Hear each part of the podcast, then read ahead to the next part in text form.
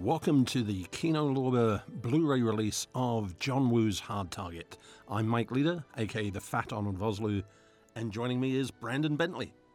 Hello. Now, Brandon, Yes. it's the most dangerous game set in New Orleans. Didn't Cannon Films kind of do the same thing with Michael Dudikoff and Steve James with Sam Firstenberg directing? It's funny you mentioned that. Even though I haven't seen it, I know exactly what you're talking about. Uh, Avenging Force, is that correct? Yeah, you haven't seen Avenging. You have to see Avenging Force. But let's My, my let's- list of films I need to see keeps growing. but let's let's get into Hard Target. So, were you aware of John Woo before this movie, or was this kind of your introduction to John Woo? so I will admit, when this came out, um, I, I was definitely a, uh, a bit of a, a youngin, and so John Woo, it's like, oh, it, it sounds interesting. Let, let's let's see what this is about. And of course, my dad, being as awesome as he was, I saw a lot of the uh, R-rated action films of the uh, the early '90s uh, much sooner than I probably should have. And so that being said. This ended up being my, my first John Woo film, and then as I got older, then I started to finally be able to properly dive into his uh, his back catalog, starting to see uh, VHS copies of A Better Tomorrow and The Killer and Hard Boiled at uh, good old Blockbuster Video back in the day. So I, I really had no idea what to expect when I saw this. I just knew more of Van Damme than I did John Woo at the time. Now, that w- the the gentleman being chased is our scriptwriter Chuck Pfarrer, um, and we're introducing a, a deadly array of bad guys led by uh, the wonderful Arnold Vosloo and Indeed. the irrepressible Lance Henriksen. Oh yeah.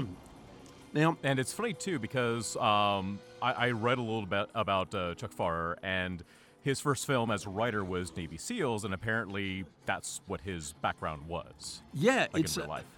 I always think the problem is Navy SEALs was such a great concept and such a terrible movie. Um, like I interviewed Michael Biehn and he was like, "Oh my god," he goes, "What could have been?" Yeah, and everything. But um, but no, I mean it's a great idea. I mean I I've always loved the most dangerous game, and I love the setup, especially that it's a city where the police are on strike. So people Yes. running around with machine guns, and in Arnold Vosloo's case, a grenade launcher.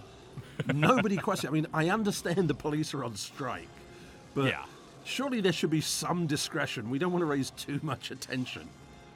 Just a bit. I mean, when, when they talk about finding his body in the fire later on, it's like, did nobody hear the explosions the night before? Like, nothing on the news at the very least? But it's funny, though, because with this whole opening sequence, for those watching this, there might be some confusion as to what version they're watching. Because I, I kind of wanted to discuss that while we're still in the opening, because this cut of the film is considered to be the unrated or international cut of the film because both the opening and the finale were longer in the international cuts while here in the US they were trimmed down by about 3 minutes from It's this cut to get the You Americans are such sensitive fellows. yeah. You're not wrong. but yeah, no, it's like even this moment here where he's trying to get the um the, the arrow out of his shoulder. It's funny when I've read about how, you know, certain films can be gorier, but once you start to get into the psychological aspect like someone going through a lot of pain, it's just like when it becomes uncomfortable for the audience, that's when the MPAA is like, eh, we're gonna step back and pull pull back a little bit on this. So yeah, both basically the opening and the uh, the finale are the two biggest differences uh, between the R-rated theatrical cut in the U.S. and the uh, the unrated cut that we're uh, seeing here. Now, what do you think of the supposed John Woo director's cut? Uh, or shall we say the assemble edit, the rough cut? How would yeah. Because So- that, that one has always been the one that people get so excited about. True, and, and it's funny too because uh, apparently the big revelation this year in 2021 is that the cut we're watching now, uh, Woo has kind of finally settled in and went, you know what, this is my director's cut. But yes, the actual the work print cuts, and there are two of them. Uh, there's the, uh, the the almost mythical, uh, I want to say about 115, 116 minute cut, which was the version that had uh, temp music, which I'm definitely going to just keep bringing up throughout the film. uh, and then there's the the earlier cut that is a little over two hours. That's a bit of a trick to get through, and that's the thing that people don't realize about work prints. They are interesting to watch, but more often than, than not, they're not the director's final approved version. It's basically just putting everything together, trimming the fat. Although there are some moments, not even in that two plus hour version, but I'll, I'll point those out when they should have appeared. But uh, th- they're worth a watch. But for the most part, I think this is a much tighter film. No, no, no, than- than that definitely. version. and I think also people forget that it's like it's an assemble edit. There's entire sequences. There's music, because sometimes I think people forget that you go, well, we'd have to rescore the entire movie. We'd have Oh, to. It's like um, when they started doing DVDs and releasing the full Chinese print with a, also with an English dub as opposed to just the shortened international print. You explain to people the English dub print was 10, 15 minutes shorter than the Chinese print. And Oh, you- yeah. and that's why you know there's you can't always use the original dub because it just wouldn't match. It's yeah. Or in the case of uh, Bruce Lee's The Big Boss, you have the Cantonese track using Pink Floyd music, Exactly. Um, I said, what, which they're not know, too happy about. One of my mentors, Frankie Chan, that's how he began his career at Shaw's, doing the music and Yeah. taking music from Star Wars and Pink Floyd and everyone and making it work before finding his place as a composer and everything. So Yeah. Now New Orleans is a backdrop. I mean, it's a great thing. I mean, the Big Easy, No Mercy, Johnny Handsome, also with Lance Henriksen. You know, it, it's a great setup, and it's just it has that feel. It's got that that Yeah. that exotic feel. It doesn't feel like normal America. Oh no, not at all. And and course, it's funny too yeah. because um, when we were going through the, uh, the crew earlier in the opening credits, uh, I found it funny that there's a, a link between uh, this film set in New Orleans and uh, Lucio Fulci's The Beyond, also set in New Orleans, uh, and that you have. Um, Editor uh, Bob Murawski, Oscar winner, Oh, uh, yeah. I, I might add, and between him editing this and being the uh, the co-founder of Grindhouse Releasing with the uh, late great uh, Sage Stallone, uh, he also edited Spider-Man, which actually has like a one second shot from the Beyond. So weirdly enough, this has like a weird connection with another uh, New Orleans-based film, but also with a bit of a international flair thanks to being an Italian movie. So a little bit of a side tangent there. okay.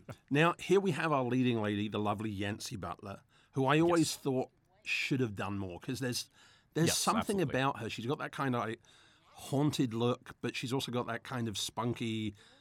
Yeah. You can't push her around like. And one of the things I always liked in Hard Target is she doesn't become an action hero. Like she doesn't just suddenly know how to you know field strip an MP5 and start shooting people. you know, But apparently, much to her chagrin, in a recent interview, she said she she didn't like being the uh, damsel in distress. Apparently, and she actually joked about how in the finale, when the first time she gets a gun, she's like "chance," and then tosses it to him. Granted, she gets one moment where she gets to blow away one stunt guy, but she's like, "Oh, I got a gun. Let me give it to Van Damme," and she apparently was not enthused about that. Womp. But no, but it's the the funny thing is, it's always that hard thing because you go, you can't have everyone in the movie being an action hero, or you turn into the Expendables and you're going, then we don't have True. time for everyone to do anything. Now, I always liked this character, um, you know, Willie Carpenter as Elijah, because Yeah. he he brings something to it. There's, he gives it some depth. You know, you, you absolutely. and it sets up that whole thing of that this subpopulation who are living on the street and everything. And I, I, it's just such a cool setup. Whereas, of course, now we introduce the man, the mullet, the myth that is Jean Claude Van Damme. Now, Ah, yes. of course, early ideas for casting for this movie included Kurt Russell. And it is a I kind of Big Trouble in Little China, Jack Burton mullet extraordinaire. I mean, to the extreme. I mean, I, I think uh, Russell pulled it off a little more uh, naturally, and for the time period as well. This is like, for the longest time, I wasn't sure if Van Damme had extensions or if he actually went that route. And most pictures around this time, it's like, no, he was actually growing it out. So it's like, oh, all right. Yep, he grew it out um, because he. I think he came straight from Time Cop onto this, so I think it was like, yeah, he had that quite quite luxuriant head of hair in Time Cop, and then straight into this, and it's just, of course, my only big issue is we're about to see the group of thugs, which include Van Damme's double Mark Stefanich, who has the exact same haircut and is the only other person in the movie with the exact same haircut. And I always it's- get the feeling that maybe that day a stuntman didn't turn up, and they were like, "Mark, we need you to jump in because it At just least do a feels like such a gl- yeah, for some variety. because it's like it's not as if you go, oh, there's this whole group like in the Warriors, you know, the mullets who are wandering around New Orleans, you know. So it's funny. Uh, we were talking about just using music willy nilly, and then you know the the temp music of the work print. Funny enough, in the work print version of the film, the, the more widely seen uh, version, um, the music that actually played during the scene was an Eric Clapton song, uh, "Walkin' Blues." Okay. And I, don't know if they had planned to actually license that in the final cut because there are, I want to say, like two tracks actually survived from the work print to the finished cut, and I'll point this out when we get to them. But yeah, there were two Eric Clapton tracks in the work print, and this uh, had the first one. The funny thing is, I love in work prints when people do their temp music. Um, when we did Gen X Cops, Benny Chan had temp the music with like the Beatles and everything, and you were just like, I don't think we're going to get away with it. Now, the gentleman kicking the car and making trouble is Pete Antico, veteran stuntman, stunt actor. As I said, Mark, Mark Stefanich not exactly hiding the Van Damme mullet in the background. you know. So I said, I always felt, yep, somebody didn't turn up because, as you said, it's just at least you know tie his hair back, put a hat on him, do something. Yeah. Now it's funny that you mentioned uh, Pete Antico because um, once again going back to temp music, and I'm going to bring that up a lot. Now, when this fight actually kicks in in the work print, it um, goes to a track from uh, Lethal Weapon 3 by Michael Kamen. It goes by a couple different names. Sometimes it's called Armor Piercing Bullets. Other times it's called Gun Battle.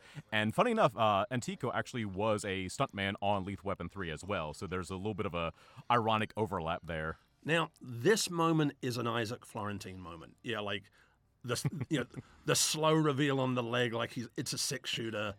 It's just such a such a great kickoff, and boom, the action begins. Literally. you know. And as we said, it's pretty much this scene you get the nice kicks, then in the finale. But for for most of the movie, it's it's a very different fighting style for Van Damme. You know. Oh, absolutely. Yeah, it was a very uh, quite a change of pace because I know one thing I read about with Woo was that when he came over to America, for some reason, a lot of the scripts that he was given were like martial arts stories, and that really hadn't been his thing for quite a while. No, I mean, I think that's the funny thing because if you look at it, the, you know, Ringo Lam, Kirk Wong, Tsui Hark, John Woo, Ronnie Yu, everyone was being offered martial arts. Like um, Yeah. Ronnie Yu, when we were doing Fearless, uh, I actually originally we had a Savate character, and it was a really cool character. And I was like, hey, you know, I could reach out to Jean Claude, and Ronnie was like, no, I don't want to be. I, I want to be the one Hong Kong director who never made a Van Damme movie. yeah, he was like, I like Van Damme, but I just I don't want to be that all Hong Kong directors have to have Van Damme in their movie at some point. it Um, did kind of become that uh, that trait over time. Yeah, I mean, it's funny because like uh, Jean Claude spends a lot of his time in Hong Kong, and a couple of about two years ago, we're at his house and I was helping him clean up some stuff in his home office, and suddenly there on his shelf are a Better Tomorrow, Better Tomorrow Two, The Killer, Bullet in the Head, Laserdisc, all signed by John Woo, and I'm like, oh, dude, yeah, like. Can I have them? He's like, no.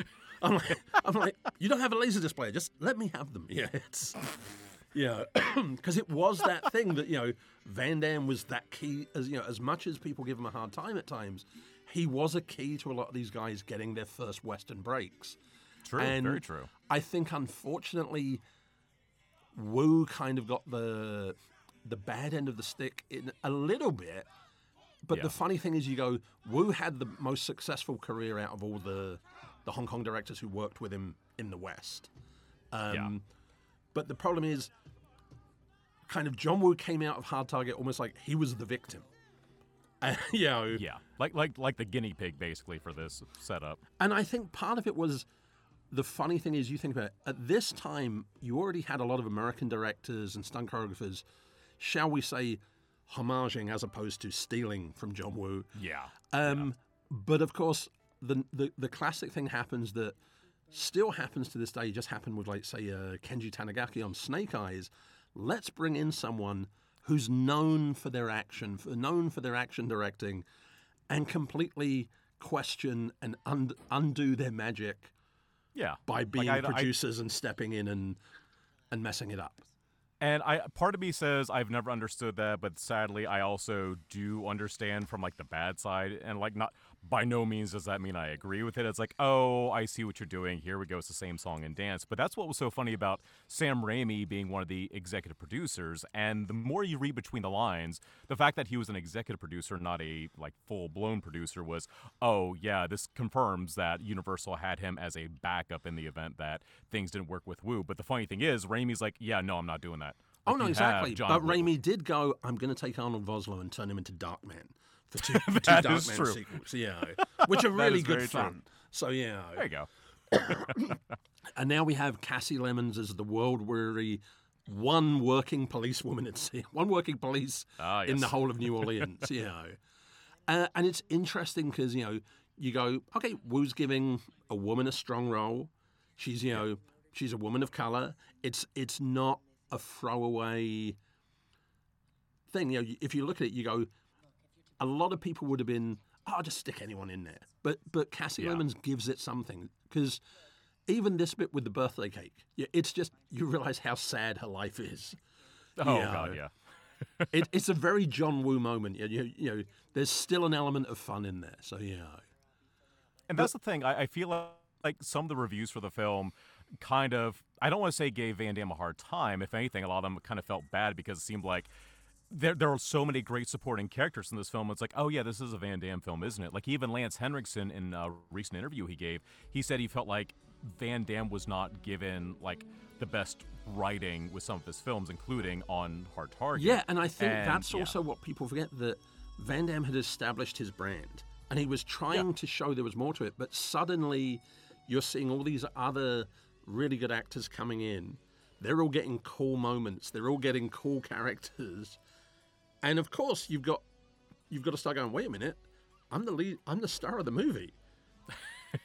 you know, And it's funny that it's funny that you mentioned that because with Van Damme, uh, one of the stories going around amidst the seemingly 42 different times of trying to get an R rating for this film, Van Damme, of course, had his own edit where apparently it was more of him and less of Lance Henriksen. And it's funny this this isn't the first time that something like that had happened. I mean, even Nighthawks with Sylvester Stallone. Oh yeah, I mean and, uh, Stallone Rutger now same admits thing. to it. That, Yeah. that Oh, yeah. that He's he was first to come out and say intimidated by. Mm-hmm. by Rutger Hauer. Now, what's interesting is this morning I woke up to the news that Frank Grillo is going to star in a Nighthawks TV series produced by Sylvester Stallone. So that Wow, could be I interesting. missed that bit of news Yeah. today. now, my question is, why is Yancy Butler dressed like a schoolgirl in this sequence? yeah, because like, yeah, she's got, she's got, you know, like, she just looks like she's gone to Melrose Place as opposed to. I think this is around the same time. That sounds about right. you know, and I do like the kind of bizarre chemistry with, with Jean Claude and her. And as we said, you know, there was, of course, the love scene that disappeared. Yeah. Yeah, wh- which got whittled and whittled and then finally just disappeared. But I'll uh, we'll we'll certainly jump into that one and where it would have been because I feel like uh, amidst the work print, that's probably like the one like full chunk scene cut out rather than a scene extension. No, I mean, one of the funniest things is I did a movie in Hong Kong called that when we began filming, it was called Blind Power, and it was like a Hong Kong take on Zatoichi with uh, Oh. Lam Ching Ying. Nice. And then halfway through shooting, I, I rock up on set one day and Lam Ching Ying's driving a car, and they go, "Oh, we've abandoned that idea." And I was like, "Uh, "But we've shot stuff where he's blind." um, and then the movie was released as the sad story of Saigon. Did absolutely no money, and at the time, the Category Three genre was really popular in Hong Kong. oh, so I they decided to add all these love scenes at the most inopportune moments. You know, like Oof. you know, like you and me are loading guns, and it's intercut with a wild sex scene. It's just, Oh my god. yeah. I think sometimes finding where to place a scene, because Yeah. as you said, you go unless you're going to kind of do the what's the movie with um one of the Baldwin brothers and Cindy Crawford, The Fair Game, where Yeah, they're like, yeah. okay, it's kind of like they have a sex scene because it's more kind of just out of the adrenaline rush as opposed to Yeah. anything else. And that was a very big thing in like the early '90s and, and the '80s. It kind of tapered off by le- uh, the late '90s, I would say. Now, this is a nice moment because we're going to get John Woo homaging himself. Yeah, like, you know, John Woo now gives Van Damme the hard boiled reveal. There you go. And Yeah. funny enough, you know, once again with the uh, the temp music, uh, the temp music in the work print for this scene was actually from uh, Rapid Fire. It was a track called uh, "Together Alone" by Christopher Young. nice. I, I'm a big fan of Rapid Fire. That's a movie that I think misses Oh, yeah. its appreciation. But Very this is the one moment you go, okay, is there some chemistry between Yancy Bella and Jean Claude? Because she seems somewhat smitten by this man. We're gonna make it work, damn it. exactly. She, she's giving him the eyes. But I, I really like this moment where she's like, okay, you know, you're going to drive the car, you're going to do all this. And he's like, uh, I don't know how to drive a car. I And that's my like the fact he's a beat. kind I- of, yeah, he's a flawed Yeah. hero. Yeah, It's he can, not he can ride a a mean motorbike, but he don't know how to drive a car. Yeah. yeah. And There, there's your realism. exactly and just and he looks good in the long coat i mean and even this the conversation about their names you know the whole you know my name is chance because my mama took one and your name is nat you were named after a bug yeah, yeah. it's cheesy like, no, short for Natasha. it's, it's cheesy but it kind of works because it is you got to realize you go they've just met Yeah, yeah, yeah. And they're vastly different personalities. You got him raised in the bayou, born on the bayou, if you will. There and you go. You got her By Uncle Douvee. Michigan. Yeah, yeah. Mon oncle Douvee. Exactly. But um, it's just it's so much fun. And Yancy's rocking those eyebrows. She's got those very intense yeah. eyebrows. And then John is going past on the tr- on the tram from a 12 rounds. It's, you know, it's, it's all taking place at the same time. yeah. we'll go with that. Totally works. It's the 12 rounds hard target cinematic universe. Exactly. And Lance Henriksen is doing double duty in this and Johnny Handsome at the same time. Yeah, it's just anything set in the bayou. Any minute now, you, Jerome Krabbé's going to turn up with Kim Basinger looking for Richard Gere. It's going to get messy, and then Dennis Quaid's going to turn up, and everything will go wrong. So yeah, and it's so it's so funny with, with the mention of the bayou. I've joked with people that if Double Impact was Van Damme's version of uh, Double Dragon, this is the closest we'll ever get to a movie based on the video game The Adventures of Bayou Billy. well, it's a bit of a deep cut there. One of the most difficult Nintendo games of all time, based on a Japanese game called Mad City. But yeah, you know, you got a character raised in the bayou, fighting organized crime members, getting onto his turf. It's like, yeah, it's, it's kind of the same thing. It's I, a know, bit of a I- was I'll- always I'll it. hoping Van Damme would do Pitfall. I mean, Pitfall, the movie with Van Damme, would have been fun. But I mean, we got Bruce Campbell doing the voice of one of the games. so exactly, and Jack. Black did one of the commercials, so yeah, you never know. Oh yeah, yeah, the But- original. I Yeah, but. I, I do, I really do like this setup of you know that you've got this kind of under undercurrent population. Like, um, there's a Hong Kong movie called The Moss, where Mm-hmm. uh, Wong's character is this incredible assassin, but he lives on the street, and yeah. Like it, the running joke is that he has guns and money in shopping carts around Hong Kong because he's like, well, no, you know, nobody's going to steal it, so yeah, he just has it lying around. And I did a movie, and I was trying to push that for one of the characters. I was going, no, you've got to have this guy, and he's just got all this money and stuff tucked away. He's he's the king of the beggars, yeah. Literally. and then this reveal as well. I mean, the fact that you know you're seeing okay, they were once the family, and it also sums up why she gave you know, Kasi Lemmons the picture of, picture of herself and her father when they were kids because she hasn't seen him for ten years. She hasn't had anything to do with him. It's it's there's no contradiction of suddenly there's a picture of her and him from last week. Yeah, Yeah, exactly. And it's funny too because I'm not. I, I think those could be real pictures of him, clean shaven, uh, Yeah. Chuck Pfarrer. But the funny thing is, there, I think there's only like a 13 year difference between he and Yancy Butler. Well, You know, I mean, just there just go. give him that great big bushy beard with a little bit of gray. You're good to go. It's And of course, here we have the great Elliot Keener as Randall, Randall, Randall. Yeah, I mean, it's it's that terrible thing where if you're an actor, you hate it, but people go, "You're perfect for a sleazy, untrustworthy character." Um, we, we were doing casting for a movie with uh, Roel Reiné, who who went on to direct Hard Target 2, and there was one character, and that was his whole thing. He was like, "Mike, I want you to find me the most untrustworthy." Yeah actor in Hong Kong, and I was like, okay. it's a living. it's a living. And then of course he was like, Mike, that's perfect. I, I don't trust that guy as far as he, as far as I could throw him. Yeah. Um, but That, that's what you want on your resume. exactly. And I just and and there's this kind of for the first time we're really seeing the menace because the first fight Van Damme was kind of playful, but Yeah. now you're seeing, oh, hang on, there is some presence behind. There's a bit of menace, and they're setting up as well the idea that Van Damme is known around the city, and of course, what a Yeah. reveal for Arnold Vosloo. I mean, it's just Oh, yeah. he he is the dude. I mean, I was always amazed he didn't break out more straight away after this. Like it was great to see him jump from this to you know the Darkman movies, and then suddenly, boom, yeah, with the mummy, the mummy, and then he did this crazy movie called, uh, I think, Death Train, where he's Yeah. with Mathis Landver fighting, fighting, fighting the uh, the Opus Dei, the Vatican's secret army. Yeah, But it's funny too because I remember reading amidst everything with uh, the Mummy Tomb of the Dragon Emperor, uh, which I believe you did a little bit of work on, correct? yeah, yeah. I said I, I Yeah. worked on it, and according to the Chinese crew, I was the fat Arnold Vosloo. Like some of the Chinese crew assumed I was Arnold Vosloo, and I just got old and fat. And I was like, "Thank you so much." Yeah, well, it's so funny because I read like leading up to that film, like they had all these ideas to try to interweave it with the verse two, including, uh, you know, Brendan Fraser's character getting more desperate. Like, hey, what if we bring Imhotep back to help us fight, you know, Jet Li's mummy yeah. and his There, army? there was And then- talk of that when we were prepping it. They were going, there, "There's a possibility that Arnold Vosloo might come in in a supporting role or in a cameo as kind of like exactly that thing, like desperate measures." We need we need the devil on our side, yeah. And then It would have been interesting, but yeah, just And of course, the fell- funny thing through, is, you know, Jet Li and Van Damme nearly worked together on Knockoff. On the original casting for Knockoff, it was originally Van Damme and Jet Li, but Jet Li I left to do Le- yeah, Jet Li left to do Lethal Weapon four, and I think also because he'd read the script of Knockoff.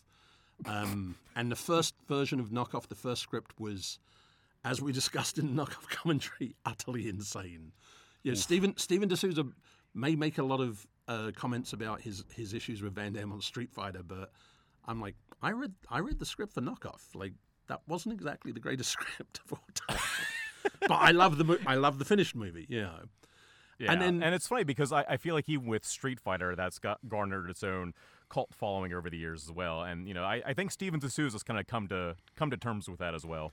Yeah, I mean, I think with Street Fighter, it was just yeah, it was a chaotic production. I mean, it shot Yeah, you know in Thailand, in Australia. Then they had to do reshoots in Canada. It was just yeah, and it's like certain movies they just run out. And man, Lance Henriksen just looks like the devil. I mean, Lance Henriksen Yeah. would be perfect as the devil. Yeah. Devil in a suit. and everything. And then Vosloo's just loving this. I mean, and and the South African accent works so well for this character. And Yeah, the fact that the yeah. character is called Pik Van Cleaf.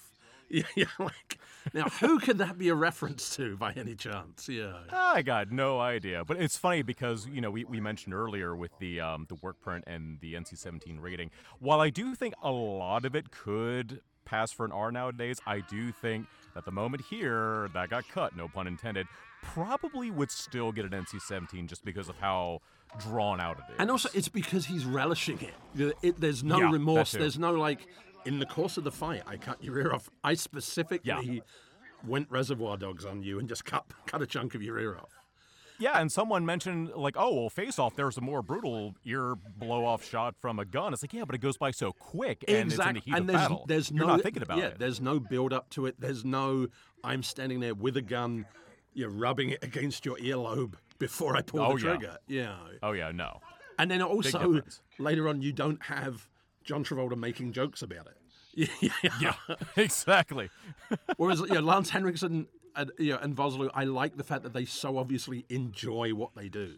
You know that they're they're, they're obviously, uh, uh, you know, the whole setup of the, this is their world. They love the hunt. They love it just as much as anyone. That the money is of almost no, no thing to them. You know, and it's Yeah, just the except in his case, it's basically almost like bait that he's just completely distracted by before he gets. Well, I mean, you know, the entire beat the fact shit that, out Hen- of. that Henriksen then later on gets people to pay to join the hunt to get Van Damme, I always Yeah. thought was just genius that he's like, oh, we're in trouble. We're going to do one last hunt and get everyone to pay to take care, take part in it. Yeah, just, just throw all the money. We're, we're good. and everything. And then just, exactly, that's just, boom. Yeah, And it's funny. I, I still wonder if there might have been a take where he tried and it just did not get stuck in the, the door jam at all. That's always the problem. Yeah. no, I mean it's it's sometimes it is the worst thing on a set where you're like, yeah, it won't stick in the wall, or I've just cut myself, or I've broken the scissors, or you know, yeah, I I did a movie with David Carradine and we had all these prop walking sticks for him to hit people with, and he broke them all in ten minutes. So he then had to hit people with this real heavy one, which I think he knew Oh, he was God. doing. Oh, Because, yeah, no. he Oh, he no. quickly went off and broke all the props, and then it was like, uh, I guess I'm going to have to use this big walking stick with a brass eagle on the top to hit people with. Yeah. Please no. Please no. Now, where do you think the love scene came in? Was it here or was it? Um, So it, it's it was actually a little later because um, I know they're not quite in their um, proper attire quite yet. I think it was actually after uh, Chance does his investigating, and then she finds him at the police station. Ah, she say it was feels right sorry for him, so she Yeah. she gives him a sympathy jump. That's what you're saying. yeah, yeah. and and the only other scene where we actually see his uh, rundown place aside from this. Yeah, I mean, and it's interesting because I like the juxtaposition. You know, you've got Lance Henriksen sitting there in his beautiful mansion, Van Damme's just in his shitty Yeah. room, and and you know has access to the coroner's report. know, That's not HIPAA certified, damn it. you know, and then and then Vosloo's obviously playing on a PlayStation or something, yeah, or, or, or, or or making a painting or or something, you know. It's it's like that joke that went around of everyone uh, recently saying, "Hey, remember that episode of uh, Fresh Prince where they were playing Nintendo using Sega Genesis controllers?" Yeah, something. like- that same look on his face. Or the bit where they go, you know, you're on a set and they give you something and they go, just imagine the visuals. And you're like, we're all imagining something else. Like sometimes you'll film and there's a dance scene and you're going, every single person here is dancing to a different song. Yeah, yeah this, Oh, this is really awkward. And Just course, remember this ah, beat in your head. We have we have a dove just to remind us it's a John Woo movie. In Now- case you forgot, a half hour into the movie. That was my issue with um, what was the Ben Affleck movie with uh with John Woo? Paycheck. Yeah, paycheck. When suddenly, for no reason, doves appeared just purely and simply because it's a John Woo movie, guys. We we need to to show people. Now, I'll, I'll admit that's one I have not seen, but I feel like a lot of people didn't, unfortunately. um, it's the problem is it feels like someone pretending to make a John Woo movie. Oh, Yeah, like it, it doesn't feel like John Woo was like, yeah, this is a really good movie. It feels like John Woo was collecting a check. Now, a paycheck, if you will. There you go. Now, my question is the two characters we're about to meet, Mr. Frick and Mr. Frack, um, is that a reference to Action. Jackson? Because uh, in Action Jackson, they keep referring to people's balls as Frick, frick and Frack. So I don't. is this it's- some hidden reference? Been a hot minute since I've seen that, but it's slowly coming back to me, a la Celine Dion. It's all Ex- coming back to me now. exactly. But you, you sort of also go, is it because the city has been so abandoned by the police that Van Damme and co are able to do all this investigating and find out things the police have either ignored or, or just have given up on? Or uh, know, It's so funny because it, it just reminds me of like modern horror films where it's like, well, everyone's got a cell phone now. Quick, ha- have the, the, the phone signal go out or something like that. Well- or it's, oh, I can't get a signal on my phone. No, but it, it's it's always one of those things where you go, that is the problem now. Like, it'd be like, oh, I found this. Let me take a picture of it and send it to Yancey Butler's character. Know, but you go, like the fact that she went into a bar, into the restaurant to use a payphone. Oh, you Oh, know, yeah. and that's how she met Van Damme. So you go in a modern day film, she would have never met Jean Claude because she'd have been outside using her cell phone. you know? And that's the thing. I feel like with a lot of movies, you can either try to come up with all these like leaps and bounds to make something work, or you're just like, you know what, this movie takes place this year. It's fine. It'll take place in 1993. We're good. Yeah. We, we need to get prop payphones now. Oh no, and that is the funny thing because I like I'm old enough to remember like when I first came to Hong Kong, you'd put like a dollar Hong Kong in a payphone. You could use that phone for 24 hours on a local oh, call. There was no time limit on a phone. Damn. And you know, we all had pages and we all had you know, the early mobile phones that were a nightmare. And now, of course, it is funny because you know when I was a kid, you know, I'd be like, "I'm going to Brandon's house," and I could disappear for 12 hours, and Yeah. my parents would be like, "He's gone to Brandon's." Yeah, you know, now that, it's that like- actually sounds about right. A lot, a lot of the kids in the neighborhood went to my house. yeah, So, but na- but you know nowadays it's like okay, I'll get there and I'll call you, and I I'm reachable at all times. You know, you think about the old days when you would say, okay, I'm going to ride my bicycle to Brandon's house to see if he's there, to see if he wants to hang out. oh, the good old days. I miss those days. It's yeah. Yeah. I miss being young. Yeah. Sadly, I wasn't a youngin when when Hard Target came out. Now, Yeah, I, I was I was a little a little on the uh, the, the young side, like I said earlier, but uh, still enjoyed it even as a uh, an eight year old. because hard. wow. I told you. Now that's damn. That's an introduction. Please tell me you then wanted to, grow a Van Damme mullet and dress in a long coat and walk Oh, around I'll be honest. school My my dad French took me to see my dad took me to see Kickboxer when it came out in theaters, and I was not quite four. so yeah, but he he made sure that I knew the difference between real and make believe. Uh, but so as I mentioned earlier, that was actually where it faded to the scene between Chance and Nat at his uh, can't really call it an apartment per se, but, uh, but that's where house, it yeah. was. Yeah, so it's because also because like in in the direct the kind of like the assemble cuts there's all those cutaways at times to like wild animals playing up the whole thing of the hunt Yeah, Yeah. yeah. Which I'm like, I'm, I'm okay with them cutting out the real footage of uh, the animals getting uh, taken out, or even I think one like blows up or something. yeah like it's that. a, it's a little bit shocking asia footage it's like you sort of go a little bit, yeah.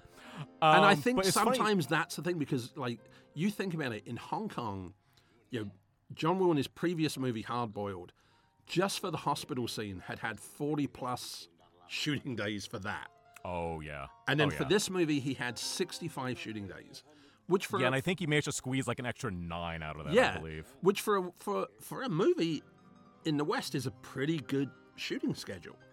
It's not bad. But you know, Um, but and it's but you go. Whereas nowadays, often we get like thirty days if we're lucky.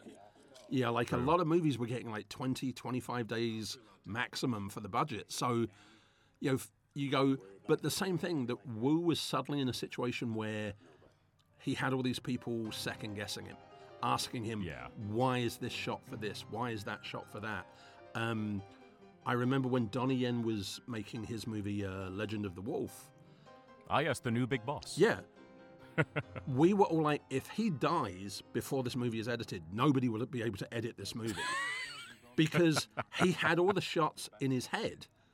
Oh, and he'd suddenly be like, oh, Brandon, I need a minute of reactions from you. Because that way I've always got something to cut to. So if you looked at the, the raw footage, suddenly there's a minute of you going, yeah. that he was and it's like, so funny that yeah.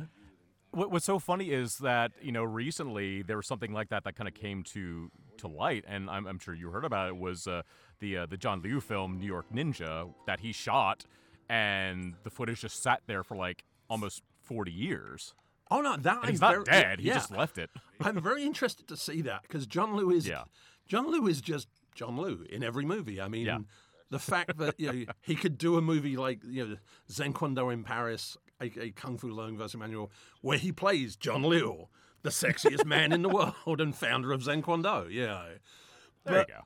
you go, it's just so. And Lance Henriksen is just so, so cool because you think about it. At the same time as this, you've got Henriksen doing this. He's doing Stone Cold, where he's the coolest biker in the world. Oh, yeah, You know, just Henriksen is just so good, and you think he was already fifty something when yeah, he did this. I think 52 when Yeah. he did this.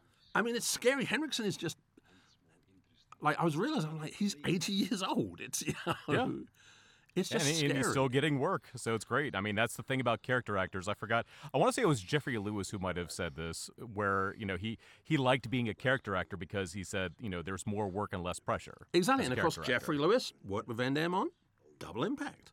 Yeah. you go. Now Yeah. the funny thing is, there's a great indie movie called Bring Me the Head of Lance Henriksen, which uh, Michael Worth directed, and it's about Tim Thomerson, you know, from Trancers, who decides to go after Lance Henriksen because Lance Henriksen's getting all the work. Yeah, yeah. it's just I very. think I've heard about that one Yeah, actually. it's very strange, but it's just it's also and you're realizing as well how damn hot it was because that's a major sweat stain on the back of Lance Henriksen Oh, God, yeah. there, which also makes you wonder how hot is Arnold Vosloo because he's wearing a turtleneck and Oh, a God. jumper. Now it's funny because when they filmed this, and actually the scene or one of the shots coming up will kind of give it away. Uh, so you mentioned the uh, the shooting schedule. They they started on uh, I believe October first, ninety two. So when yeah, right here you kind of see what looks kind of like Christmas lights, but not really in the background. Now, uh, my question parlor. has always been: Aren't we lucky that Van Damme walked in at the first part of the massage? because somewhere in a freaky alternate reality, Van Damme steps in at a different part of the massage. He's, he's going to give a happy ending to. Exactly. I mean, that would just completely be the ultimate mindfuck, shall we say? because you think about the Randall character will be like, "What the hell is just going on?" This, this suddenly has a really strong grip. What's going on? Keep it up. So- yeah. so, so anyway, um, once again, going back to uh, some of the work print stuff, uh, the finding is the music that was used in the build up to the scene before the reveal that it's actually Chance uh, was a track by uh, Bill Doggett, I believe, uh, called Honky Tonk Part 1, which strangely enough did not make it into the final cut. I think it's just Graeme Revell doing a uh, sort of a cover, if I'm not mistaken. I mean, Graeme Revell, him and I mean, I like the fact that there's him and Kodo doing the music on this one. Oh, yeah. because Yeah, same time you had, shortly like, before The Hunted. Yeah, and you had Kodo also doing like Rising Sun and everything. I mean, it was like, uh, you know, it's just it works for this movie, and I think the funny thing is, especially because I think we're kind of like hard boiled. It was the first time Wu had like a dedicated composer. Yeah, like when he had Michael Gibbs. Up until then, you're like, okay, on the Killer, he'd had Lowell Lo come in, but you know, to suddenly be in a position where you've got someone writing specific music for you, even to this day, it's Yeah. still quite a rarity in Hong Kong. And this is just the, the same thing. It really shows that the police are kind of screwed at the moment because she doesn't turn up to arrest him. She just turns up to kind of like threaten him and then give him the evidence, which I was always Yeah. a little bit a little- confused little, uh, about. Yeah, a little uh, off uh, off the book there, um, and it kind of comes back to uh, bite them a bit. And case in point, it's like, Yeah. hey, we probably should have arrested him so we can't, you know, toss all this evidence away. and also you know not giving him the dog tag so that he can just completely be like yeah i don't know what's, what she's talking about. What dog tag? I don't know it. You know have you seen the dog tag? Yeah. And i just love this because there's that great menace. I mean the fact that lance henriksen is in the house and Vosloo is just waiting outside Oh, yeah. standing at the doorway with his gun out just what- just yeah. build it up. It's totally fine. And while the neighbors because the neighbors are ignoring it yeah And it's funny because throughout this moment, you see his hand on the letter opener, and of course, the scene's playing out to make the audience think, "Oh shit, he's just going to do something here now." Yeah. It's like the Final Destination thing, where you always have that one scene where a character is like dodging all these different ways that they might possibly die, and then suddenly it's like something random that kills them by the end of the scene. Well, I think those cigarettes could kill him. I mean, it's like, yeah, Yeah. It's, it's smoking, smoking is bad. But, the, of course, and the funny thing is that even that now, that it's amazing to think that in, say, the 30 years since this movie's come out, that now you'd rarely have your character smoking. That even even a supporting character, they'd be like, oh, I don't know about that. But it's just, Very true. said Vosloo is, Vosloo's so good. And the fact that he takes the knife here, you're really like, okay, the knife is Yeah. going to be used. Like he's covering the handle too. It's like, okay, that's definitely going to happen, just in case. But Yeah. then, uh, maybe not. But it's, it's you know, did none of the neighbors point out? I mean, is really is New Orleans in such a bad way that nobody's like, there's a man standing outside my neighbor's house with a gun. Yeah, yeah. And of course, it's been you know pretty strongly established now that you know silencers aren't quite as silent as people think. yeah. Well, I mean, in this movie, people are running around with machine gun. I mean, Vosloo earlier said they're True. using a grenade launcher. yeah, it's like there is no discretion. I mean, the None scene coming up with the hunt. I mean, you know, you go same thing. You know, now this is just so awesome. It's just such an awesome setup. You, I want there to be part of the chase through the railway yards. I want Yeah. you know, because it just you go. This is what you want to see Van Damme riding on the front of that train like in Runaway Train. You know, firing his gun. you know that that's what you want. The big train. You know, the big train chase. You Yeah. know. And it's funny uh, watching some of these scenes, especially at night. I know there was an interview with the uh, cinematographer, uh, Russell Carpenter, and he was talking about some of the challenges that he had and how um, so many scenes, they're like, well, we're just going to use, you know, a high-speed lens. We're going to use a wide-angle lens. And when they actually get to the graveyard, I know he had a few hiccups there because John Woo wanted some steady cam shots, but it's like, oh, we don't have the time. We don't have the budget to, you know, hide the wires. So you're going to have to come up with something else. So it was a lot of Yeah, because I mean, and error. th- there's a lot of steady cam and a lot of glide cam in this, and you Oh, know, yeah. and it works. But people forget, especially back then, you were still filming on film. The Yeah. time it took to prepare. I mean, now HD, as much as people complain, it has made it easier for filming, but it's Oh, just you know. sometimes with film, it's you know the finished effect is beautiful, but man, you're burning time and money when you're Literally. doing setups. And also like for Wu, where Wu was used to being able to jump around, not necessarily shoot masters and shoot establishing shots. You know, there's a very specific Western way of filmmaking. Yeah. You know, that from a financial and time saving point often makes sense, but from creative can be a pain. And in Hong Kong, you know, it's perfectly okay to jump shots and to jump jump around, you know, because well, the camera's pointing this way. Let me get all the shots that are, are facing this way. I'm going to jump ahead. I'm going to, sh- you know, I'm going to get everything as opposed to we're going to do this shot by shot, scene by scene, and everything. And also there And was that's the, there was the question at the time because Wu is very softly spoken and not the most outgoing and wild and crazy guy. People assuming, oh, he didn't really speak English, you know, which I think was also part of the problem. That there's a lot of thing of people questioning Wu's English ability, Yeah. and of course you've got Wu's English ability, you've got Van Damme with his accent. You know, I know at one point they tried to bring out Philip Kwok, Kwok Choi to be the action director for this, but because of the language issue, they were like, we can't have a stunt coordinator who doesn't speak English. Um, although later on we'd use him for you know Tomorrow Never Dies. Um, Smart. But it, it it's that thing, and also I think that's why I'd love to hear Wu's thoughts about the movie looking back at it because it must have been so alien for him because suddenly he's you know he's used to being one of the god directors in Hong Kong and suddenly Oh, yeah. everything you do is being questioned not just by producers but by department heads. you know, oh, you've got people going, wait a minute, I don't think that's a good idea. I don't think this makes sense. Yeah, where does this Yeah. come in the script? Yeah.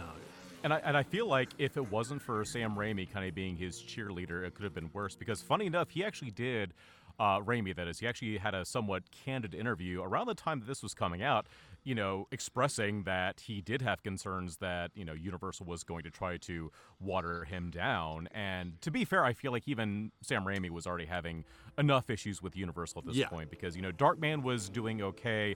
Army of Darkness was a chore to get through with Universal, cutting it down from 96 to 89 to 81 minutes. And at this point, I think he was just like, yeah, if I kind of shit talk Universal, I really don't care at this point. I want to make sure John Woo can do Well, I think what they brought Woo to do. exactly that's the thing. You've brought out these directors, and as we said, Yeah. like it's just happened with Snake Eyes. You know, they oh, brought Oh, yeah. out Kenji Tanigaki to handle the action. They promoted the hell out of his inclusion in the movie and all the ma- the making of, and then they just shaky cammed and you know rapid edited all his action. And in the last couple of days, he's been putting up the previs, and you realize how good it is. Like he, I've seen the rushes, and I'm like, why did you trim this down? Like, you've actually what got happened? the actors doing really cool long takes, and you're like, holy shit, that's really the actors doing it. But you've edited it down to the point where it could have been anyone. You know, you know, Yeah. why do this? And I think, as you said, Raimi was a perfect cheerleader because he'd gone through that war himself a couple of times. You know, he'd gone through it on Crime Wave, then got you know got back onto it with uh, Evil Dead 2, and then suddenly the same thing happened again. You know, for Darkman he had to struggle. For Evil, you know, for Army of Darkness, you know, got through the shoot, and then suddenly, oh, we love your work, but we want to change it. Ugh. Yeah, and that's the thing with with Wu and this film is that you know obviously this is not the first time he had that sort of rodeo. If anything, he actually enjoyed the filmmaking process. It was more in post production where he was starting to have an uphill battle. However, you know. It's also bringing back memories of what happened when he was doing Hero Shed No Tears for Golden Harvest. Oh yeah, And- exactly. I mean, yeah. which of course you you oversaw the the, the, the the re-edit of that, and the funny thing of that is, I remember talking to like Wu and to Eddie Ko, and they were just like, exactly that movie disappeared, and then suddenly Golden Harvest were like, hang on a minute, didn't John Woo make a gunplay movie for us? Like, And they release it like two weeks after A Better Tomorrow. yeah, and you go, but the same thing. It's like you know, it's amazing how you can be box office poison one second, and the next minute they're, they're diving through the archives trying to find whatever they've they've got of yours. You know, and Yeah. and I think for Wu especially, is like he'd gone through that. He'd had that thing where he was, you know, he was the king of comedy for a while, and then Which is you know, weird to think of. the struggles he had, like you know, even to get to a better tomorrow, where it was if you replace John Woo and Yun Fat, we'll give you more money to make the movie. Yeah, oh, and and you know suddenly was in America, which was his big fantasy. Why does that Yeah. guy pick up his beer? I've never understood. it's like, are you going to drink it, or are you just that concerned about litter? Yeah, Yeah, it's, not the, the lid didn't touch the ground, just the side of the bottle. It's it's still good. It's still good. you know.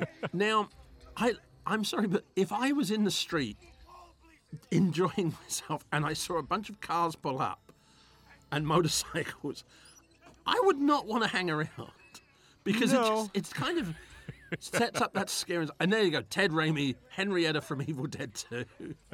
Yeah, I got no change, man. Exactly, and just it, it's just such an awesome moment.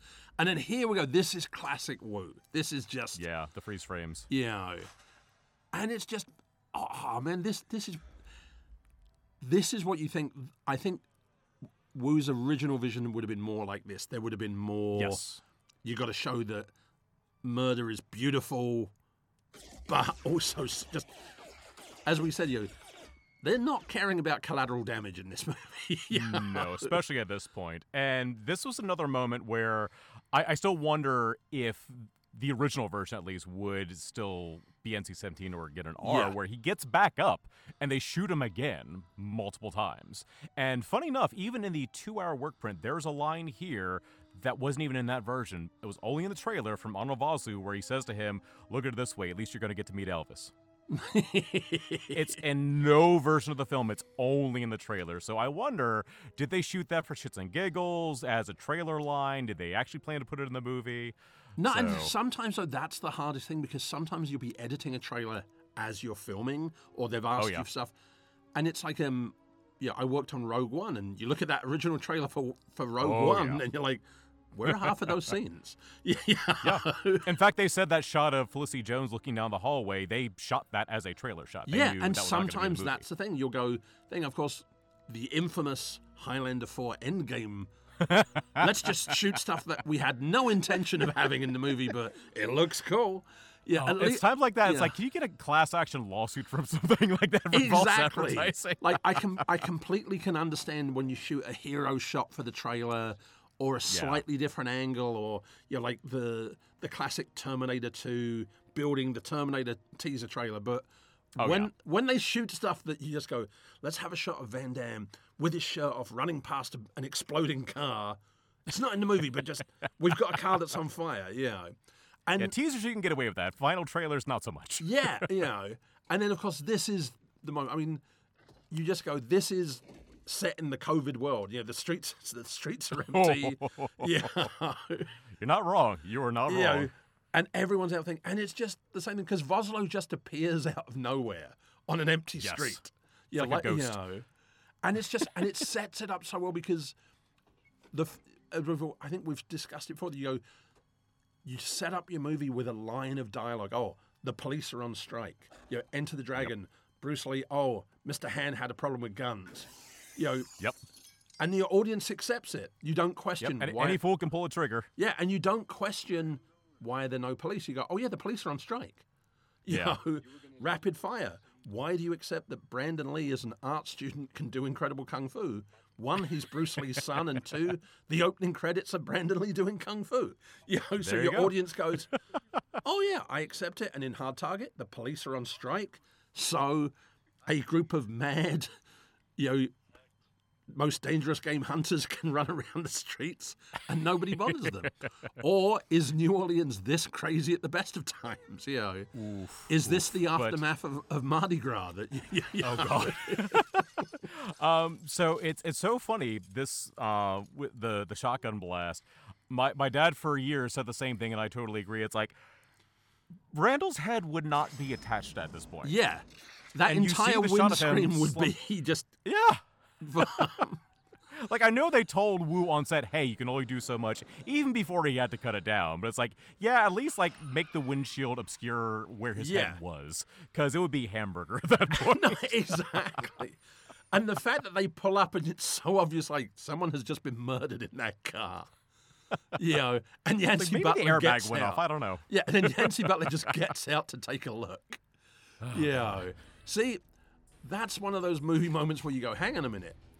And then, you know, but there we go. Now we've got the transition as Van Damme does become the action hero. As sadly, Kasi Lemmons, I don't think you're going to make it to the final reel. Yeah. No, not so much. And she was another one where the, the death was definitely dragged out in the work print. And once again, it's like it feels more brutal because of that. Like she just gets multiple shots while still Yeah. trying to take out multiple henchmen. So And the fact she's still fighting, that's the thing that she's. Yeah. But also, she's not become action hero. She's not doing double guns. She's not Yeah. valiantly diver, and she's just struggling to stay upright.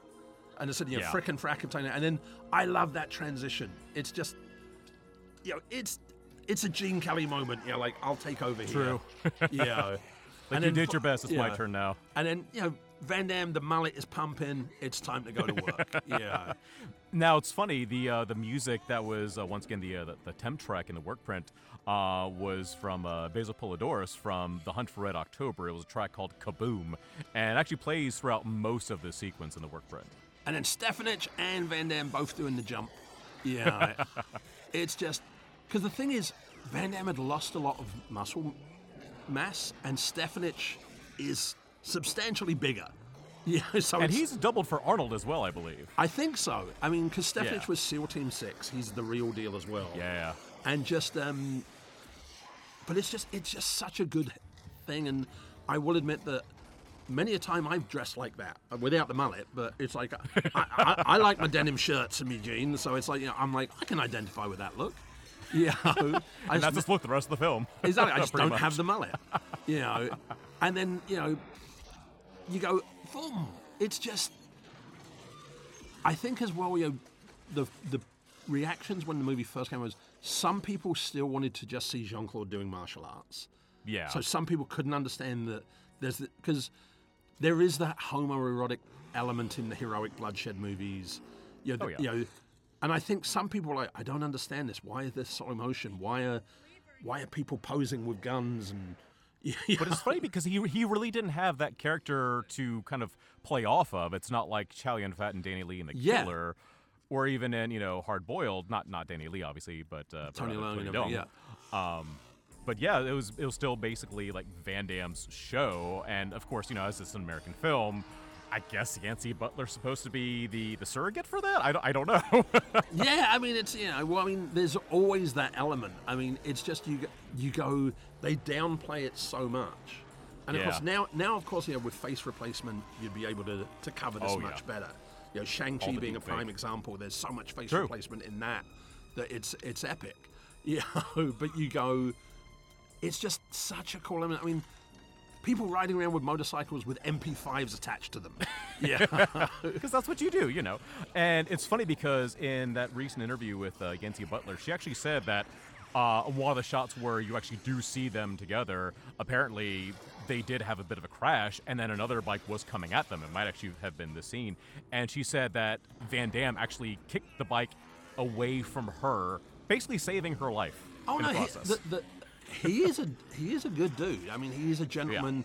A nice hard-boiled moment, you know. But I and I think that's part of the problem is that Jean Claude too often gets the wrong press all the time. Yeah. and he is an eccentric. I've been lucky enough to know him for God thirty something years, and there are times where I've, I'm like, he's a madman, but there's also times where. He is just the nicest, best guy there is in the world, you know.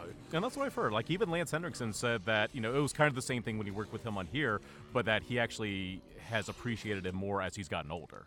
Yeah, and it's just Jean Claude can get very focused, can get very.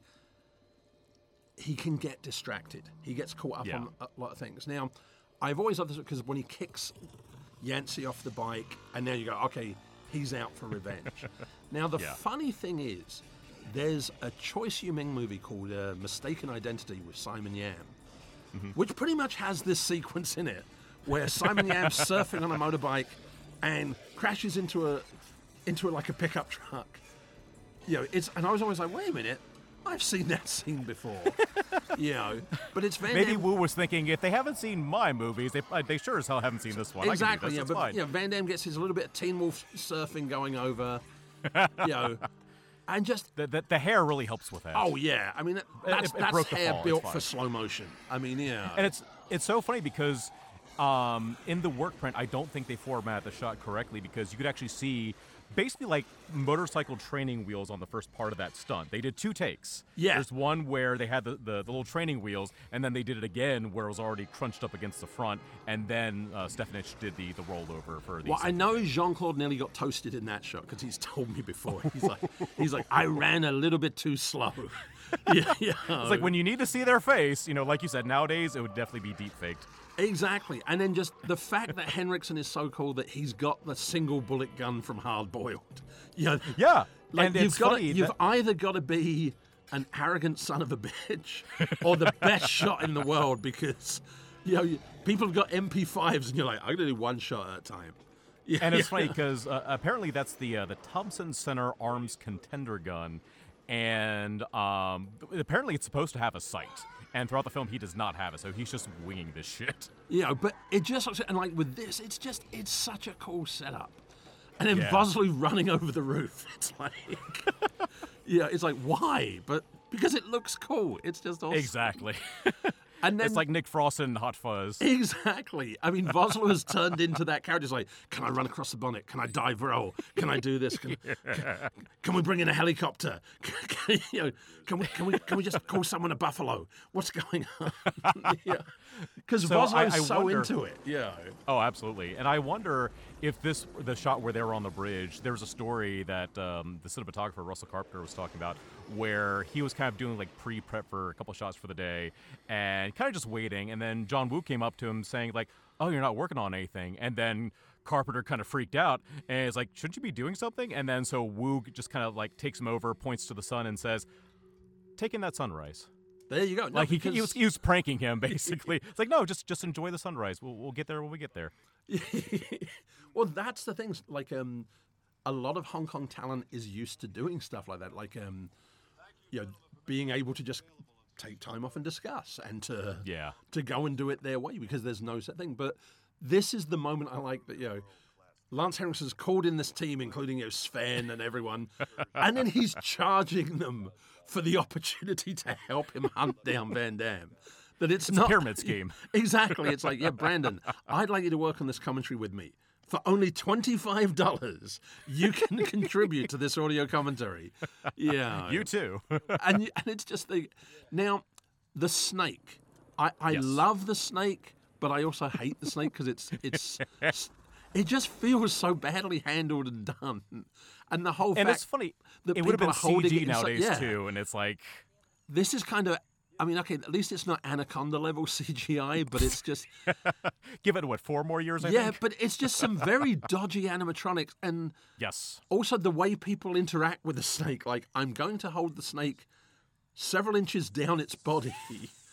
So it can possibly swing its head around, still bite me in the wrist. yeah, exactly. But And you it's funny too because they actually had a um a, a snake wrangler, Jules Sylvester, who was actually the guy who gets bitten in the face by the rattlesnake. Okay. Who's actually the the snake wrangler, which is funny because when I read that, I'm like, oh, so that's like what happened with the uh, the shark trainer on the set of Lucio Fulci's Zombie. They had a stunt guy who Yeah, was exactly, going and to then be the they're like, underwater the stunt zombie guy's who freaking quote unquote out. got Yeah. sick. Yeah, and I was like, you know what? Screw it. I already trained the shark. Put me in the makeup. I'll do it myself. So But I, with I feel like that might have been the same thing. I'm like, does that mean they actually had a real snake? Am I completely wrong? or was At it like he was the snake trainer and they're like, dude, these are rubber snakes. What are you talking about? Yeah. It's like, eh, you, I'm you need a snake shots, trainer. I'm fine. snake wrangler. Dude, those are hoses. like, what, what's going on? Yeah. And then this bizarre moment. Yes, in the middle of the chase Yancey, we're going to have a makeout session.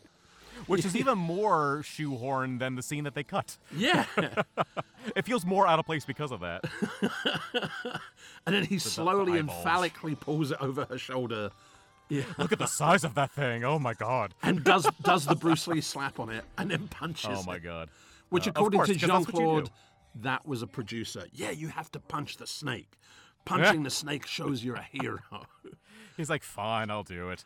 Um, but no, it's funny, you know, going back to mentioning the, the, the deleted scene with the two of them earlier, um, both John Woo and Yancey Butler were like, yeah, we, we don't want to do this. And so, like, if you watch the two work prints, it got more and more whittled down over time. And so that's why when you see this scene here where they're like together, like, oh, he's gonna kiss me, it just feels so out of place. Yeah, I mean, and there's how can you have a snake wrangler? I don't think there's a real snake in any shot, apart from maybe that one. Yeah, for a second, yeah. And then exactly, I'm going to hold the snake up so it could Yep. bite me. That's or like a half a foot. Lance Henriksen could shoot it. You know, and it explodes. Pick the wrong tool for the job. Yeah. Which means, shouldn't Arnold Vosloo be covered now in snake guts? That sounds about right. But I like the fact that Henriksen then just kills him. Yeah. and they cut a great line too. I'm so sad they cut this. He, when he looks up at them, he originally said, "You're all as dumb as a sack of hammers," but they cut it. so yeah, that that's where it's supposed to be. So a little sad, but but, not- die quieter. Yeah, but it, it just works. And of course, now we're be, we're about to be introduced to the man and the legend that is not Wilfred, as I've always called him, Will Ford Brimley. Yeah, you know, The as great the Wilford Brimley. wonderful, the legendary Uncle Douvee. Mon oncle Douvee. Now, I, I I've always wanted to know what people's reaction to this accent was if they were from New Orleans. Well, that's the funny thing because you know the, the whole thing with Van Damme was like, oh well, he you know he has sort of a French accent. He's he's from Belgium, so it's kind of kind of French sounding, but not Cajun. But at least with Wilford Brimley, it's like he's trying more Cajun French. But I've heard a lot of people are like, no, that's a for effort, but but It's no. it's kind of like Colin Farrell in Daredevil, where you go, Colin Farrell should be sued by the Irish, even though he's Irish, for that accent as bullseye. You know, this is such a. This is the equivalent of whiskey for the leprechaun. Yeah, yeah, yeah.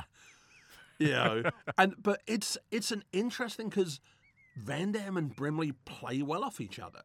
Yeah, you absolutely. know, and there is a certain amount of chemistry between their two characters. You know, Now, now, one thing I'm kind of glad that they cut in this intro scene was the love scene uh, between Wilfred and, and, and Jean Claude.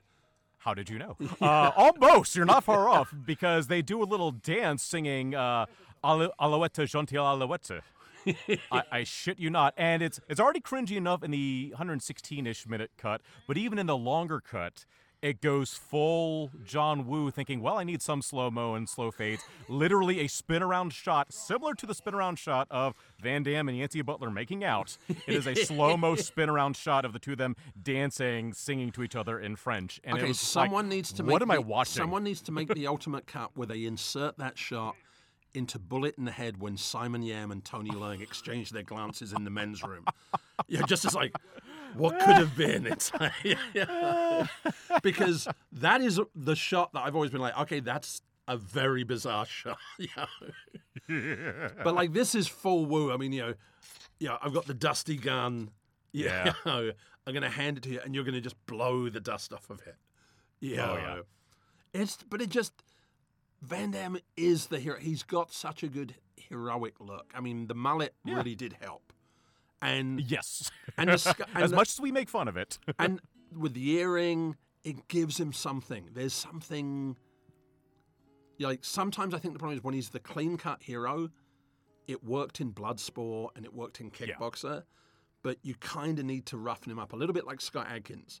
That's why Scott is so good as Boyka. That's why, like in Yeah. Ninja Two, they like you know when we've got to give him a bit of a rougher look because you're you're you're getting to play something as opposed to And I just feel like- being yourself. yeah, d- double impact. I feel like was Van Damme trying to have a foot in both doors with Yeah. both Chad and Alex. Yeah, And even his look here is like Alex, but he just let the hair grow out. exactly. Um, Yeah. You know, now, of course, Double Impact was when Van Damme and John Woo first sat down. That was when they had the, the, the momentous meeting in Hong, in Hong Kong. And of course, I think part of it was I remember reading an interview with John Woo. He was like, I wanted to meet him because the movie was being produced by Michael Douglas. yeah, like, yeah, John Woo was like, I get maybe I could get to meet Michael Douglas. Know, I'll meet Van Damme. That's fine. know. And then the same thing. that It's like you know, Van Damme and Jens. Yeah, Van Damme's like, I'm just going to go off and ride horses and fight the bad guys, and then like you know, you guys are just going to run off into the sunset. And that's the thing too. Like you were talking about how there is the confusion with the general audience. Like, oh, why, why is he not doing more of the karate? I'm so confused. But the thing is, he got to try so many different things in this. You know, horseback riding, motorcycles. You know, guns, whether they're handguns, shotguns, Uzis. no, like and I think that's the thing that nowadays you'd accept it. You go, oh, Yeah. he's he's being an action hero. But Multifaceted, if you will. this was still when, but he's the karate guy. Yeah, like Yeah. he shouldn't be doing any of this. And if you look at, as we said, Double Impact, there's a bit of the John Woo going. Vic Armstrong was homaging John Woo with some of the action in that. Yeah, when you've got the double guns and everything. And of course, this is just, something. I mean, Sven is just awesome. Yeah, the great Sven. I mean, Sven Ole Thorsen should change his name to Sven Ole Awesome because he's just, yeah, I mean, from everything from Predator to Total Recall to yeah, anything Schwarzenegger's been in is just oh, absolutely. awesome. You know, and a he's just Schwarzenegger staple, if you will. yeah. I mean, him and Franco Columbu and everything were just the gang, Yeah. and the fact that Schwarzenegger would put them in, they all got to have a career somewhat from just being his buddies. Yeah. Yeah, Yeah, it's like when you look at Sammo Hung's films, you see how many people, like in the 70s and 80s, that he just kept bringing back. You know, James Tien, Lau Kar Wing. yeah, because very similar. one of the things is you want people you know you can have shorthand, you can cut through, you can thing. You know, one of the reasons Jackie and everyone like to fight their stunt team is they know each other's timing. They don't Yes. take it personal. They know, oh shit, you're going to fall. I'm going to save you, as opposed to, oh, you're going to fall. I'm going to let you fall. and then, who set up the booby trap? Was this Uncle Douvee who blew up his own house, or was it Van Damme? Yeah. I would not be surprised if it's Douvee. Like he's been waiting for the moment where, even though he's off the grid, someone's gonna find him. Exactly. Douvee is actually French special forces. Yeah, he actually, you know, there's a subplot where he taught Van Damme to, to I want a prequel alligators. spin-off with that character. Exactly. Yeah, they're out. They're out there in the, in the bayou fighting alligators, and every, yeah, and he's setting Van Damme off as a kid. Now I love with the house explosion and, and Douvee going off on horseback. This was probably my favorite cue from the work print. It's actually from the first Rambo film, First Blood. It's called Mountain Hunt by um, Jerry Goldsmith. So you have Douvee going off away from an explosion set to Rambo music, and Oh, I'm so sad that that wasn't licensed for the, the finished film. No, and, made it and even that's better. that's the thing. Like, I'm sure you probably picked up on it. Um, I always remember when Scream Two came out. I was Mm-hmm. watching it at a preview with a, a very good friend of mine, Mike Miller from Knockoff and Once Upon a Time China thing, Oh, and we were probably the only guys in the audience who got excited when David Arquette appears, and it's the the John Travolta theme from Broken Arrow. Yeah, we were like, "Oh my god, this is so cool!" And everyone's like, "What are you guys getting excited about?" We're like, "It's the music and and and the music, and uh, we're nerds." Yeah, it's, it's that moment where it's like you appreciate it more even though you realize that most people around you are like what are you talking about and that's why you just enjoy it more it's like yeah you wouldn't get it you know. And I'd love to know how much of this is improv from Lance Henriksen. Like, I Yeah. always wondered if that guy getting swept is like, "What the hell just happened?" Yeah. move because because move, you move Is that Henriksen's just going off? And I've had that on set where sometimes you're like, I just got hit by the actor. Like, what's going on? you know, do I go with it? But it's funny too because in the earlier scene when he calls the one guy who apparently is named Billy Bob when he calls him a fucking buffalo what's funny is in the work print he's not the one who blows up the shack it's actually Pik. Yeah. Pik has a grenade launcher but the funny thing is like that's kind of out of character like Pik would be smart enough to know this isn't our main target let him go. So that, that was one of the smarter removals from the work print I think No, and I think that's also the thing that people forget that sometimes you've shot stuff and then when you're assembling the movie, you do go, oh, yeah that's our character Nah. for that, that. It makes no sense that Brandon's character suddenly has a chainsaw in this moment. But on set, it was really funny. Yeah. Oh yeah, and that's the thing. Like when you're, that's why people don't realize how important reshoots are. There, there's been such a negative stigma with the word reshoot. Yeah, I mean, the funny thing is that this, you know, round about the same time that we were talking about is um, when Kirk Wong did the big hit. Kirk Wong talks about how great preview audiences are. Yeah, because Yeah. he's like, this is great. You get feedback. Because in Hong Kong, we've always had that. We do the midnight show on a Saturday, and then by the time the film came out on the Thursday the following week, there could have been major re-edits of the movie. Like, um, it's like righting wrongs. yeah, yeah. yeah. Like um, I, I remember seeing Hong Kong movies at previews on a Saturday night, and then four or five days later, you'd be like, "Wow, they've taken entire scenes out. They've changed stuff." because I went, "Oh, that didn't work well." I mean, Ashes of Time. I remember being at midnight screening of that, and the audience did not react very well to that, and ripped up seats and everything, and we're just like, "This movie is shit." You know. And I've heard that. I've heard of that thing in in Hong Kong cinema because I remember Linda Lee was talking about that with the Big Boss when it, Bruce was like, "Oh God, they hated it," and she thought that they were going to like start wrecking the theater. Yeah, I mean Hong Kong. And of course, they loved it. they used to like certain cinemas in Hong Kong were very rough and tough. You know, like man. um, there used to be a cinema in Tsim Sha Tsui called the China Cam, and it was in the middle of Tsim Sha Tsui, so you'd go, it was open 24 hours a day, five cinemas, um, and you'd go there, and there would be, shall we say, ladies of the night, club girls, triads, all watching movies, and you were like, this is a very interesting cinema. You get a real audience reaction in this cinema, you know, because It's authentic. the- yeah, you know.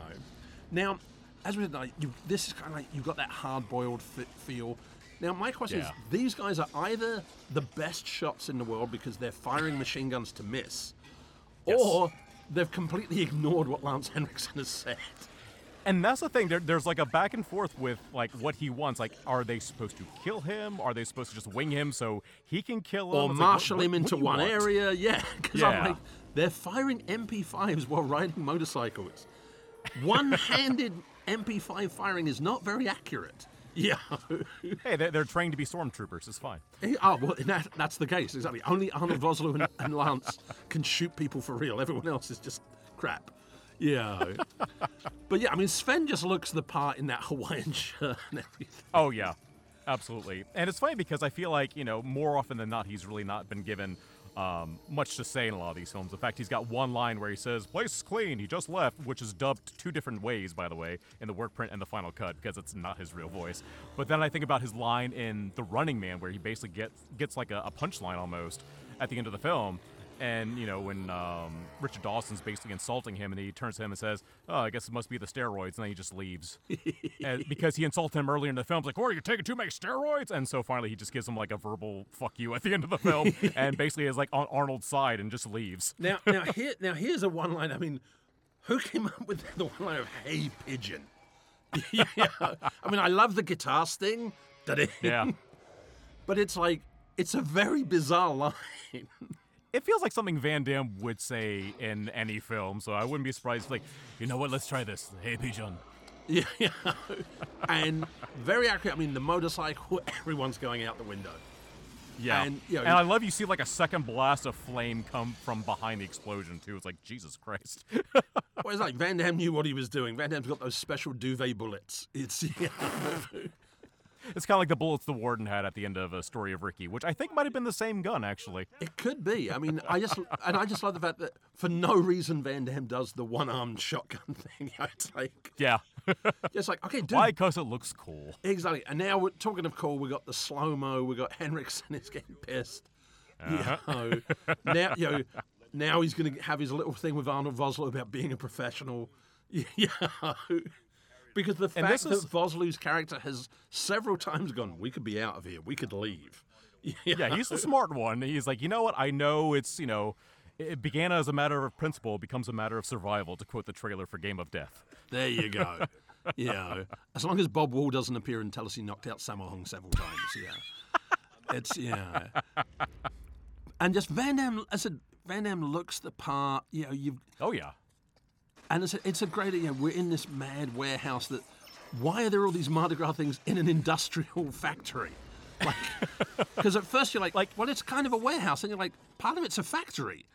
Yeah, like it's like the deeper they go in, the more it's like, oh wait, it's actually a, a storage facility for Mardi Gras. All right, sure, why not? Yeah, and, it's you- so funny, like so much of the behind-the-scenes footage for this film that wasn't shot by Universal directly Is all I in think this they scene, just, yeah.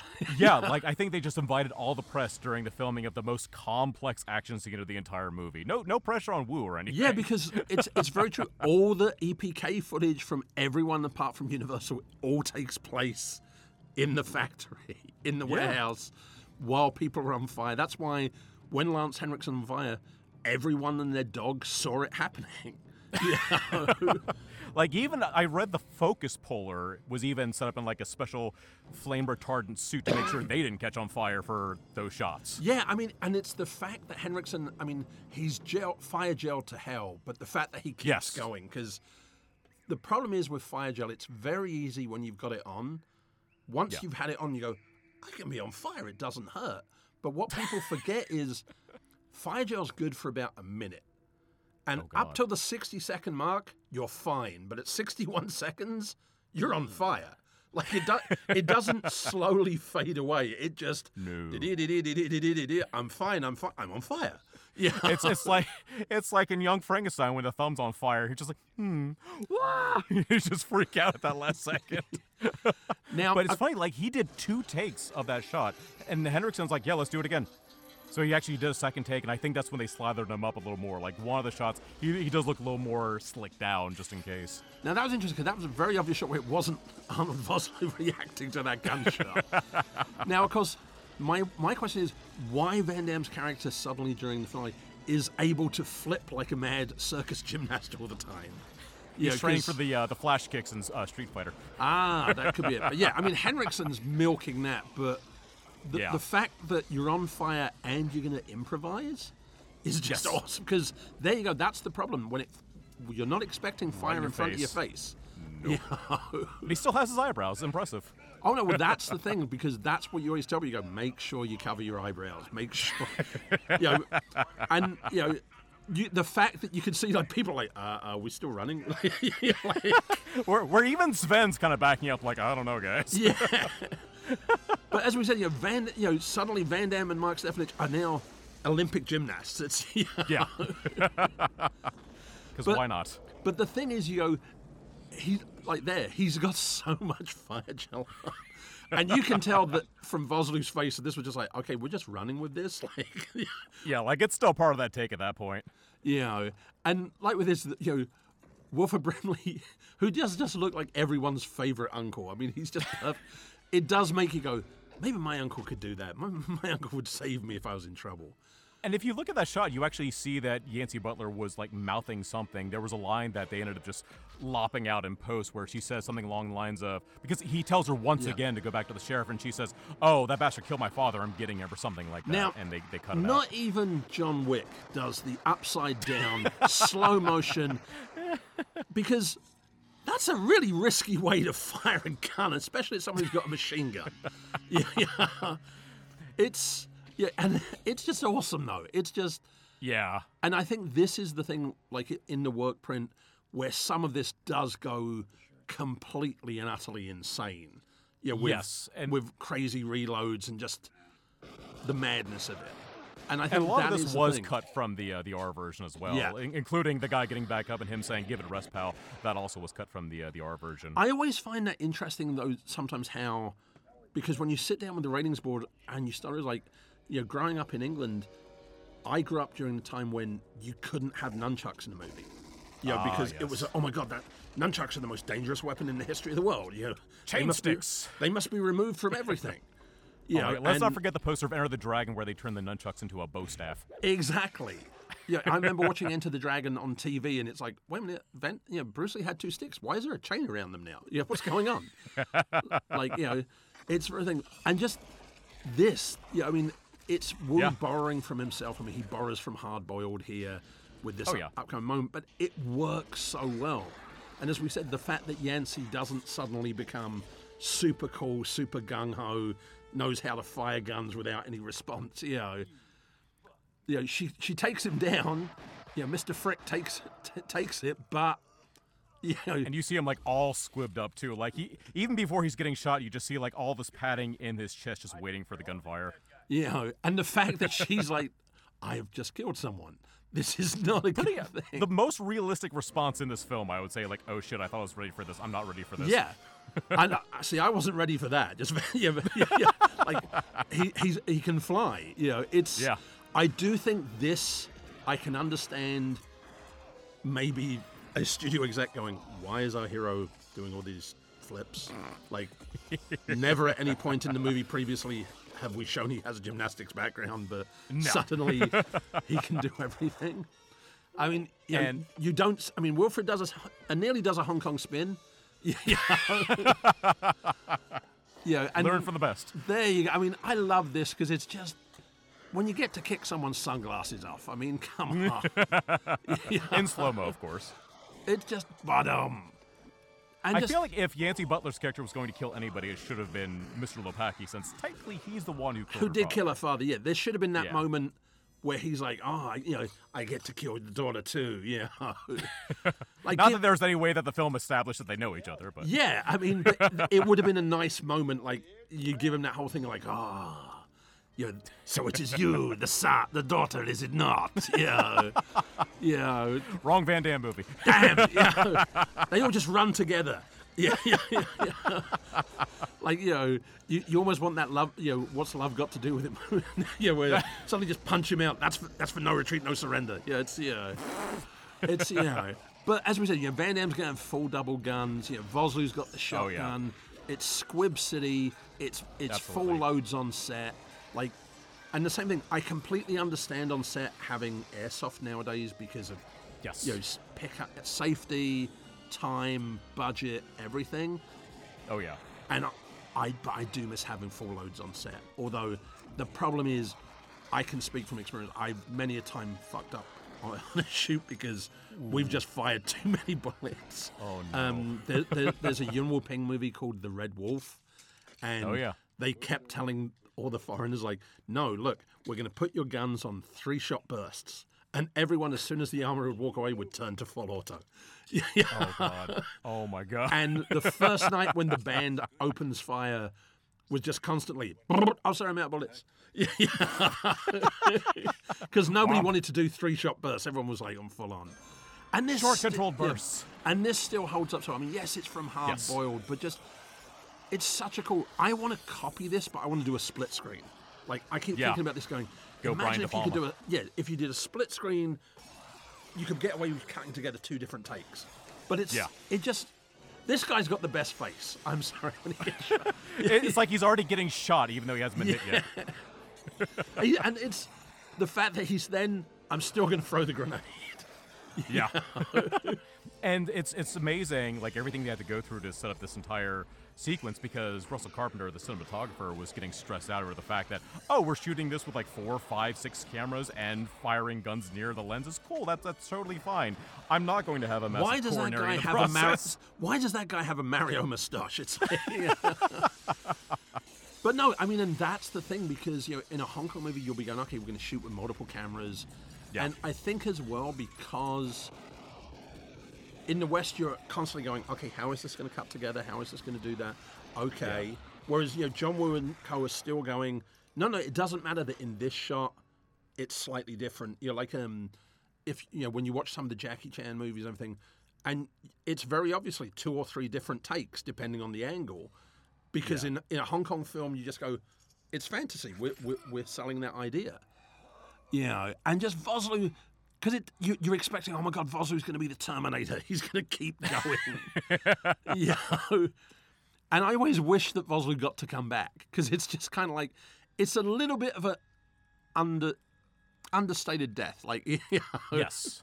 Yes. Considering that everything, like the hell he put him through and that Yeah. he's the second in command, there should have been a bit more. And I always wondered, was he going to try to blow them both up or was he actually saying, fuck this, here you go, you're going to need this? Yeah, that's what I'm saying. It's like if it had been that moment where he's like, okay, you, you just like I'm going to pull the grenade, you know, and then same thing. You've got that.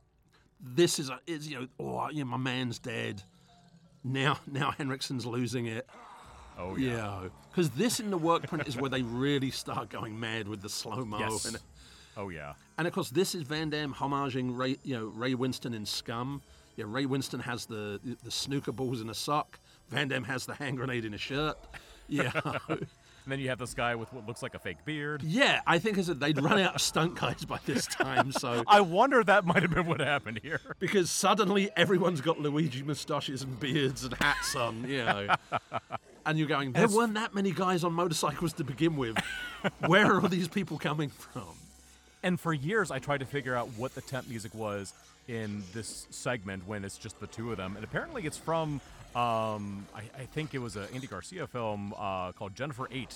Oh, the track yeah, was yeah. called a Talking Which- Elevator. which Lance Henriksen's also in. Yeah, and there's there's another moment like that where it's like, hey, Lance is in this. We're going to use music from one of his other films when they use uh, multiple tracks from Aliens, by the way. there you go. Yeah, and it's just, but I said Henriksen's so good. You Yeah. know, He's not chewing up the scenery; he's blowing up the scenery. Yeah. And and the same thing, the fact he's still firing a single shot weapon. Yeah. and into the fire, hoping he hits something.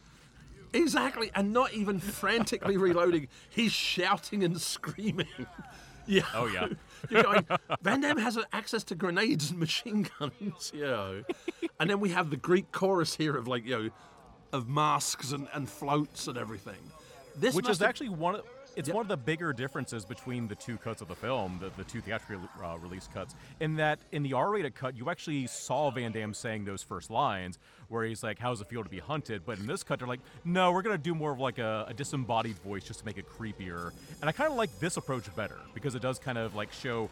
Uh, Yeah, because in, Fouchon's, in the uh, other cut, it's kind of like you're going, oh my god, Van Damme is becoming Lance Henriksen. He's becoming Yeah. the.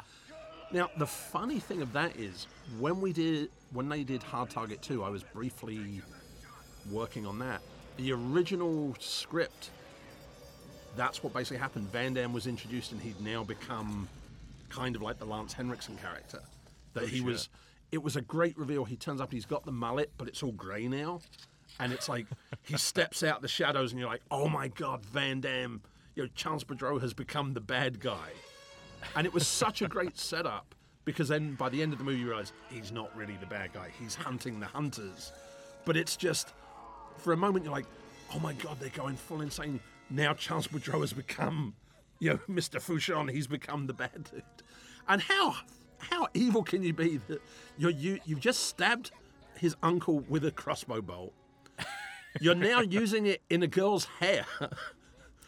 And Which, funny enough, that little quick shot of her yelping was in no other cut of the film, only this unrated cut, not even the work prints. And then you're going to make some kind of sexual connection by making her reach into your belt to slowly reload for you. Load me. While Jean Claude phallically pumps the shotgun to get rid of his shells. It's like watching that Gus Johnson video, how people use shotguns in movies, where he just keeps pumping shotgun shells over and over and over. He's like, I got like 42 shells in this four round magazine. I was I was doing a movie Ultimate Justice with Mark Dacascos and I was pumping the shotgun and I broke it. Oh, yeah, I had this cool moment. I was like, yeah, click. Oops. yeah, yeah. and then you for the try rest, to go full, full Boudreaux. Yeah, Never and I had to like Boudreaux. tape it up with like you know, gaffer tape and hide. Yeah, yeah. And people are like, why are you holding the gun so awkwardly? I'm like, because it's broken. Yeah, yeah. The audience doesn't know, it's fine. yeah. um, but this as well, the the whole thing of like, you know, the girl has a reason why you know you, you have nothing. Even poor Yeah. people get bored. Yeah. Oh. and that just pisses him off even more. But it's just that's a believable moment because it's like it's it it takes away the sting of it being a Van Damme one line because it's Yeah. you've got Lance Henriksen go what the fuck are you doing? Like, I was like, what does that even mean? yeah. Like oh if I'd invited you to kill people you'd have come along and we could have been friends. It's yeah. And then said you know so this is his last bullet. Yeah, Yeah. and the the build up is just awesome because even that she's daintily you know woo, I've dropped it And this was the end of the uh, the finale originally. This was the last moment. yeah Yeah. because it's just such an epic thing, you know. Because it's like all you have to do, Lance, is step to the side, yeah, It's like, nope, it's the principal, damn it. you know.